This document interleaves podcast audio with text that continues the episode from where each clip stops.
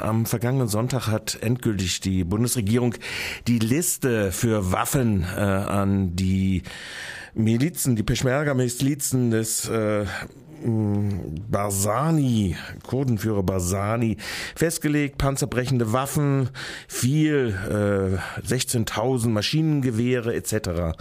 Wenn man die Berichte aus den äh, Gebieten des Nordirak oder Syrien sich anschaut, dann findet man immer wieder, dass die vertriebenen Jesiden oder christlichen Minderheiten im Nordirak äh, eins sagen, sie werden auf keinen Fall zurückkehren wollen in ihre angestammten Wohngebiete. Am Telefon begrüße ich Günter Burkhardt, Geschäftsführer von Pro Asyl. Günter Burkhardt, Pro Asyl hat die Bundesregierung jetzt aufgefordert, sich endlich darauf einzustellen, auf größere Flüchtlingsströme und auf die Eingliederung dieser Flüchtlingsströme. Was ist das Argument? Naja, wir würden zum einen ja nicht von einem Flüchtlingsstrom reden. Das wirkt ja immer so das Gefühl, da kommen ja. sehr viele, das ist eine unkalkulierbare Zahl. Wir haben große Fluchtbewegungen ja. im Nahen Osten. Die überwiegende Mehrheit der Menschen bleibt da, möchte auch in der Nachbarregion bleiben, hofft, zurückkehren zu können. Also diese Hoffnung ist präsent. Nur die Erfahrung zeigt, dass so Konflikte wie in Syrien, im Irak sich nicht kurzfristig lösen lassen und dass ein Teil der Menschen, die auf der Flucht sind, dorthin möchte, wo es Anknüpfungspunkte gibt, Familien gibt. Und in Deutschland lebt eine Gruppe von Jesiden, kurdischstämmig, aus, meistens aus der Türkei stammend. Und es dürfte zu erwarten sein, dass eine Fluchtbewegung auch Richtung Deutschland einsetzt. Ähm, das ist, finde ich, offensichtlich. Wir hatten hier auch eine größere Demonstration beziehungsweise eine Mahnwache vor dem Freiburger Rathaus von einer Gruppe der jesidischen Gemeinschaft, die sich erstens gegen diese Völkermordpolitik äh, ausgesprochen hat, aber gleichzeitig auch für die Aufnahme von Angehörigen ihrer Minderheit in Deutschland ausgesprochen hat.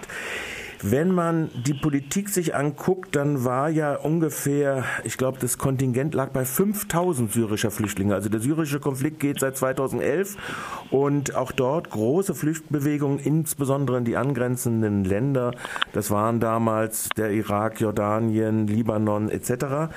Die Bundesregierung macht gerade mal Kontingente von 5000. Sollte das angemessen sein? Sollte wieder so eine Kontingentregelung das sein? Nee, die Kontingentlösung ist ja völlig absurd. Also ein Kontingent ist sinnvoll, wenn man sagt, man fliegt akut verletzte Kinder, Waisen aus, die keine Chance haben, dort alleine zu überleben.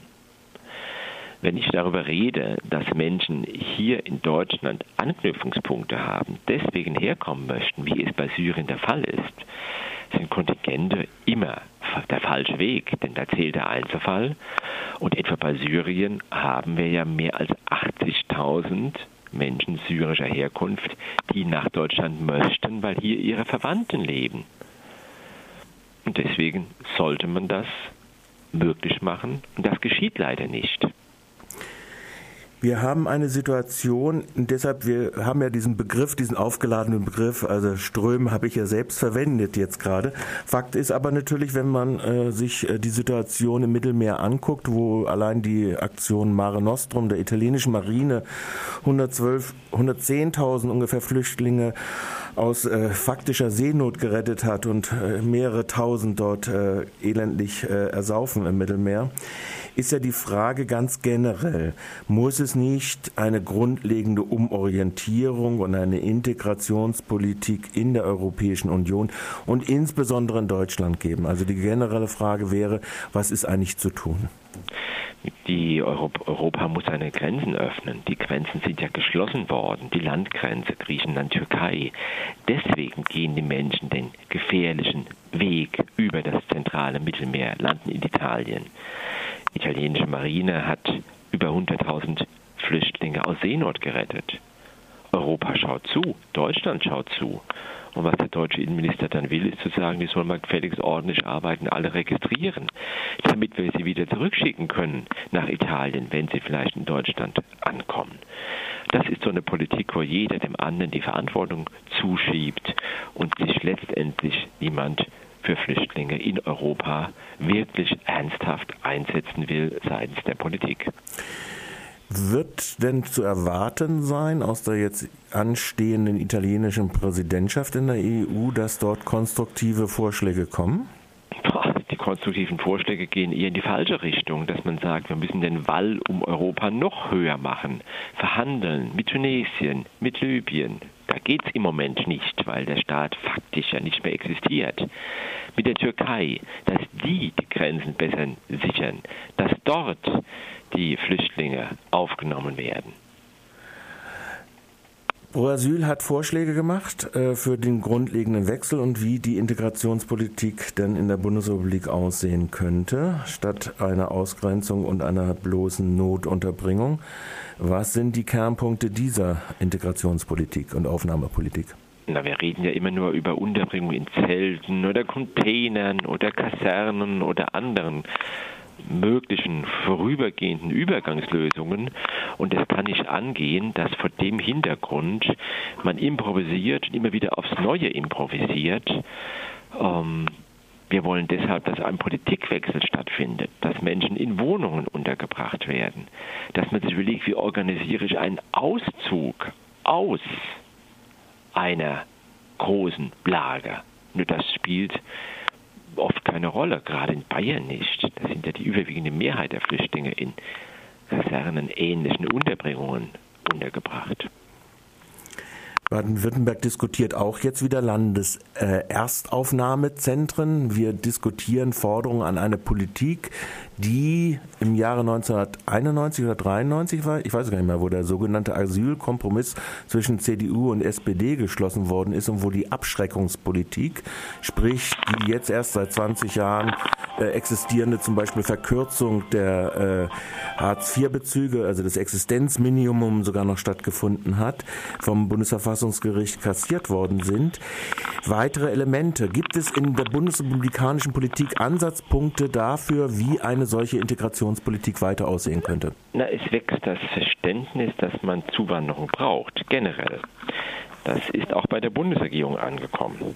Aber es ist noch nicht so weit, dass man auch weiß, man soll, kann auch Flüchtlinge integrieren. Warum sollen denn Flüchtlinge nicht arbeiten dürfen, für sich selbst sorgen, ganz normaler Teil dieser Gesellschaft werden?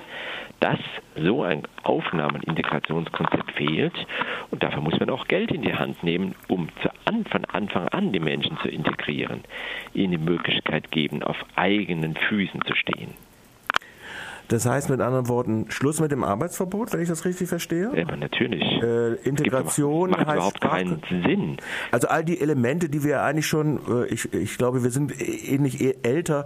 Wir kennen das ja von vor 1991. Es gab ja mal Sprachkursprogramme von Anbeginn an. Es gab ja mal einen sozialen Wohnungsbau, der zwar auch segregiert hat irgendwo, äh, aber sehr wohl gibt es ja diese Konzepte.